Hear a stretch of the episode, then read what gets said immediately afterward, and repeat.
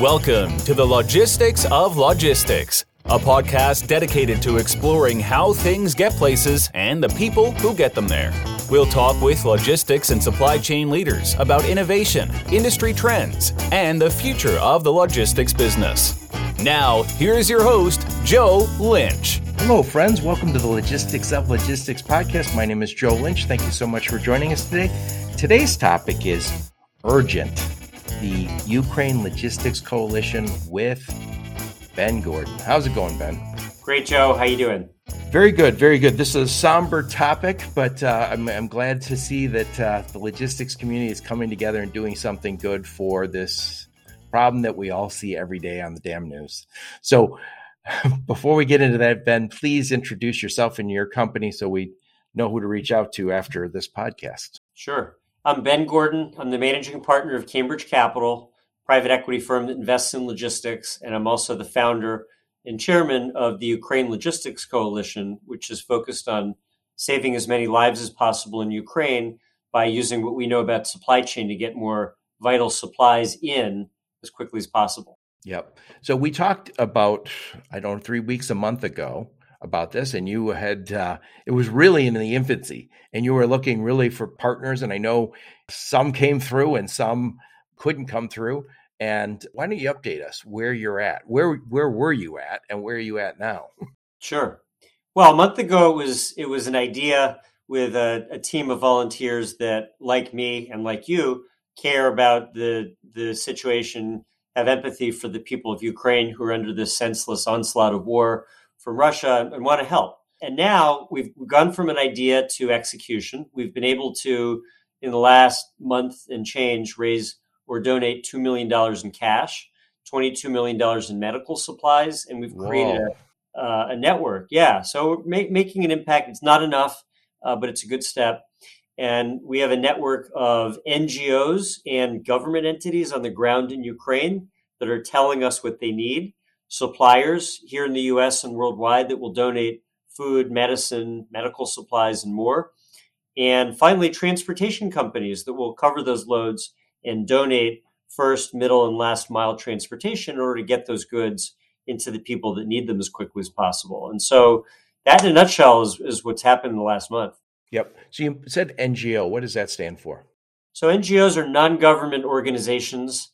And so that basically is humanitarian organizations, the IRC, the ICRC, JDC, Red Cross, and others that are working to try to provide help and support for people on the ground. Yep. And before we hit record today, you were talking about the idea of demand. And I think the NGOs are giving you that demand signals. So we're all used to supply and demand signals. But one of the challenges, one of the problems is we all see this horrible thing going on our TV, and people are donating stuff, and some of those efforts are blunted because they aren't aligning the supply to the demands, and the demands are obviously urgent. So talk a little bit about that. What are they asking for, and what are you guys giving? Yeah, that's really important because a lot of people want to help. I mean, we're all human beings. We see these horrible pictures of the cruelty, the suffering, the attacks on hospitals and apartment buildings and schools, and naturally, we all want to do what we can, but more than what we can is what they need. And so what they need right now, the areas of biggest need, and I hear this consistently from the partners that we work with on the ground in Ukraine, one is food, of course, in places like Mariupol that are under a brutal siege and where we may find that 20,000, 30,000 civilians or more have been murdered, and many of whom are dying now of starvation, which is terrible. So getting food in, I don't know that we can do anything for the poor victims of Mariupol, but we sure as hell can get food into other cities that are under siege before it's too late. So that's one. Two is medicine. There are vital needs for medicine. There are shortages, all kinds, ranging from basic things like acetaminophen to a whole host of more complex advanced medicines that simply there's a shortage of everything. And so think about in your own life what medicines you depend upon and your friends and family and what they depend upon. And imagine that all the hospitals and pharmacies could no longer be relied upon to deliver.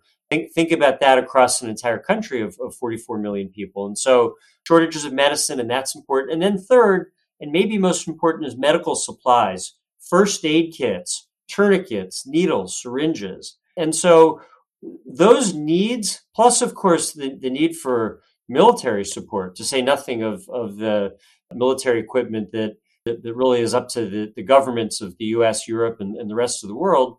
There are other forms of equipment, too, like body armor, Kevlar vests, bulletproof vests, helmets. Sadly, in this war where Russia is targeting civilians need that equipment, too. This isn't just about protecting armies. This is about protecting everybody. So look, those are the things that we clearly and consistently hear from people on the ground are the biggest needs. So what we're doing, what we can do, and frankly, what everybody who's listening to this podcast can do is look for sources of supply. So, for example, we're talking with the major medical distributors and the Henry Scheins and the AmerisourceBergens and the Cardinals and others to donate those vital medical supplies, medical equipment.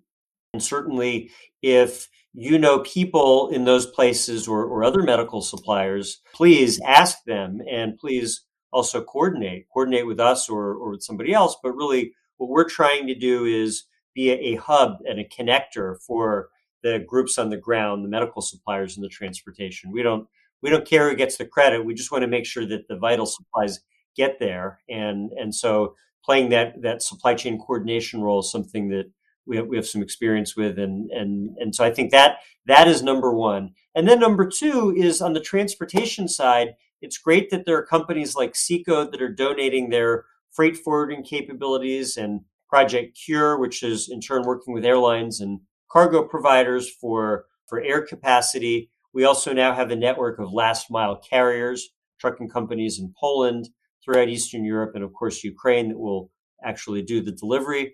One other thing that we've noticed is missing is there's really no automated system. And this surprised me because I expected that there would be something that could handle the whole process, but really there isn't. There are pieces, right? So for example, there are like little mini marketplaces that will match people with needs with people with supplies, and parts of the last mile and parts of what a TMS should do, but there's nobody that's stringing it all together. So we are trying to work with technology partners in each of these areas to string that together, and then to fill in the gaps wherever necessary, because in the end, we just want to have one quick, simple, easy system so that groups on the ground can say, here's what I need. Suppliers can say, yes, I can donate that.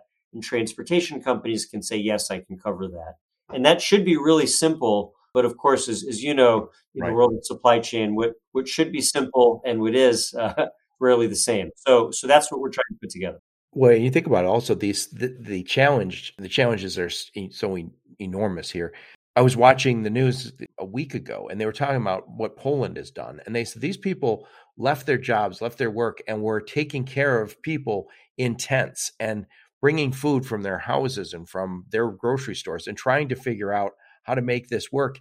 And they said this is going to end at some point, not because they're not generous. They're wildly generous. It's just they're not set up for it. You know, imagine right now you having to walk out of your house and go help somebody for a month. Nobody plans for it. We all have our other responsibilities. So we're going to see changes in who supports. It can't be, you can't expect individuals to say, I dropped my life for the next year. They still have their lives. So they're fortunately for the Ukrainians that we have these great countries around them that are helping, but they are completely overwhelmed. I mean, what is it? 5-6 million people have left the Ukraine at this point? Yes.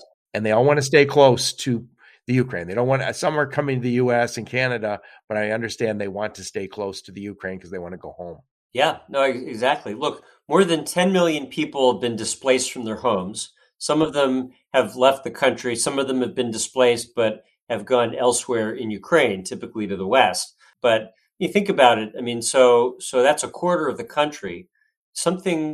A staggering number. I believe the majority of all children in Ukraine no longer live in their homes with their families, because a lot of orphans, second of all, a lot of children women and children that have left. Yeah. And third of all, particularly tragically, I understand that over 100,000 children have been forcibly separated and relocated to Russia, where Russia will apparently intend to simply give these children as adoptions to Russians, where they'll be raised as Russians and their Ukrainian family and identity will be wiped out. It's absolutely barbaric to watch this. So can you mention some names who've been part of this? I know you mentioned Seco, but can you mention some other names? Not because we're trying to give them all credit, but I think we want to know the kind of companies that are willing to jump in and help. Yeah, no, they deserve the kind of people I want to work with. I want to, acknowledge and thank them. We're working with WiseTech, which has terrific technology for global freight forwarding, and we'll be a partner in what we're creating for that end-to-end supply chain. In Ukraine, there's a company called Liki24, which is delivery of pharmaceuticals, and so a partner for last mile. They're great. I got to know them because. How do you spell that? Liki24.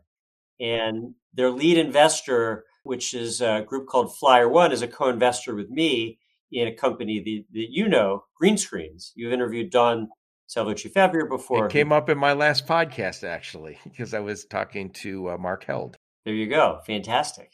So we brought in Flyer One as a partner and co-investor in Green Screens and got to know them, and through them got to know Liki24 and what they're doing. And so that's terrific. If you go to logisticscoalition.org, which is in process, you'll see that we are and will be listing and expanding the list of partners over the course of the coming week. But Project 44 has said that they will help. Good 360 is helping, and there are kind of a host of others in formation. Seco, we talked about before, Road One for first mile, and then a variety of European trucking companies for last mile. Yep. So what I'll do is I'll put a link to the website, and I know it's a work in progress. All this is, again, you guys started this from a standing start week or two after the war started, right? Yes. So we're at 55 days, I think. So you guys are still in your infancy here, and God bless you for doing it. So one more time, what can my listeners do to help? So I think there are probably three major things. One is, if you are at a transportation or logistics company, reach out, email us, email me directly. You can find me on LinkedIn, Benjamin Gordon, Cambridge Capital. I'll put your link to your LinkedIn profile and a link to your website, both Cambridge Capital and logisticscoalition.org, in the show notes. Perfect. Thank you. And so reach out to me. And if you have the ability to donate transportation capabilities, whether that's trucking or freight forwarding or warehousing, clearly the air is the most expensive part. So if you work at an airline or an air cargo company, or you work with airlines or air cargo companies, getting their help, your help for donation of freight is super valuable. There's also the first mile to get to airports. Then there's the last mile, which is, let's say that this is the most common scenario. You fly goods to Warsaw. Then there's the trucking needed to get from Warsaw to the border of Ukraine or into Ukraine. So if you can donate transportation anywhere in that process, whether it's US or Europe, the air component or last mile in Europe, great. That's number one. Number two is, if you work at or with companies in the medical or pharmaceutical world, reach out to us, because donations of medical and pharmaceutical supplies are desperately needed and life-saving. And the same with food, particularly processed foods that could be easily shipped.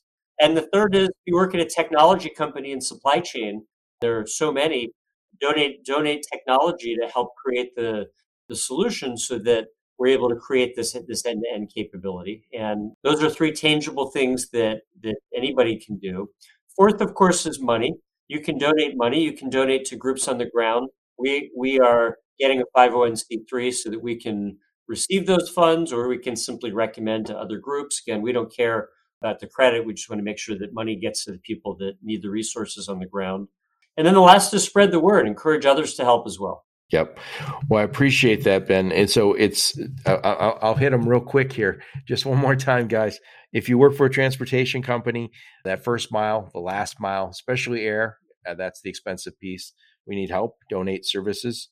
If you know companies you're working with, you maybe you're shipping for a medical company, a pharma company, food company, especially something that'll last until it gets to Europe. Donation would be great. Technology companies, we need your tech.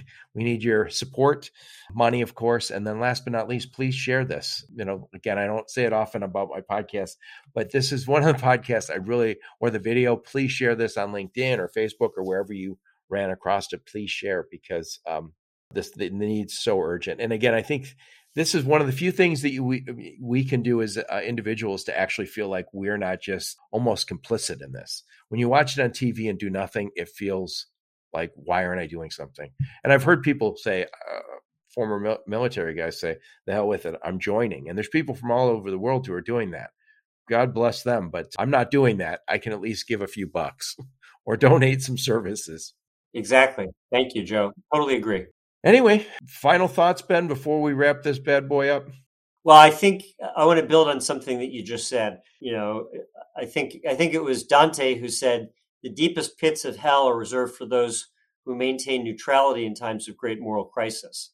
And this is one of those times. So now's the time to stand up and be counted and do what we all can and not to revert to the mode that unfortunately is so easy, which is inertia, which is to be a passive consumer of information instead of an active participant in getting in the arena and doing what we all can to help. And so I'm not on the battlefield. I'm not wielding weapons and I'm not actively protecting the people of Ukraine with sword and shield, but collectively, we could be doing something tremendous by helping make sure that we get these vital supplies to the people that need them. And so I would urge your listeners to do whatever you can to help. Everything matters. And now is the time to stand up and be counted. Well, thank you so much, Ben. Thank you so much for taking the lead on this. And thank you so much for the update. I know you're a busy man and I know you've got a very successful business and a lot of investments. And, if you can find the time to say, I'm going to make a little time for the Ukraine and spend some money on the Ukraine. The rest of us can do the same. So thank you so much. Thank you, Joe. Yep. And thank all of you for listening to my podcast. Sports very much appreciated. Until next time, onward and upward. You've been listening to the Logistics of Logistics podcast, where we engage in conversation with experts in the logistics field. For more details, visit thelogisticsoflogistics.com or follow Joe Lynch on LinkedIn.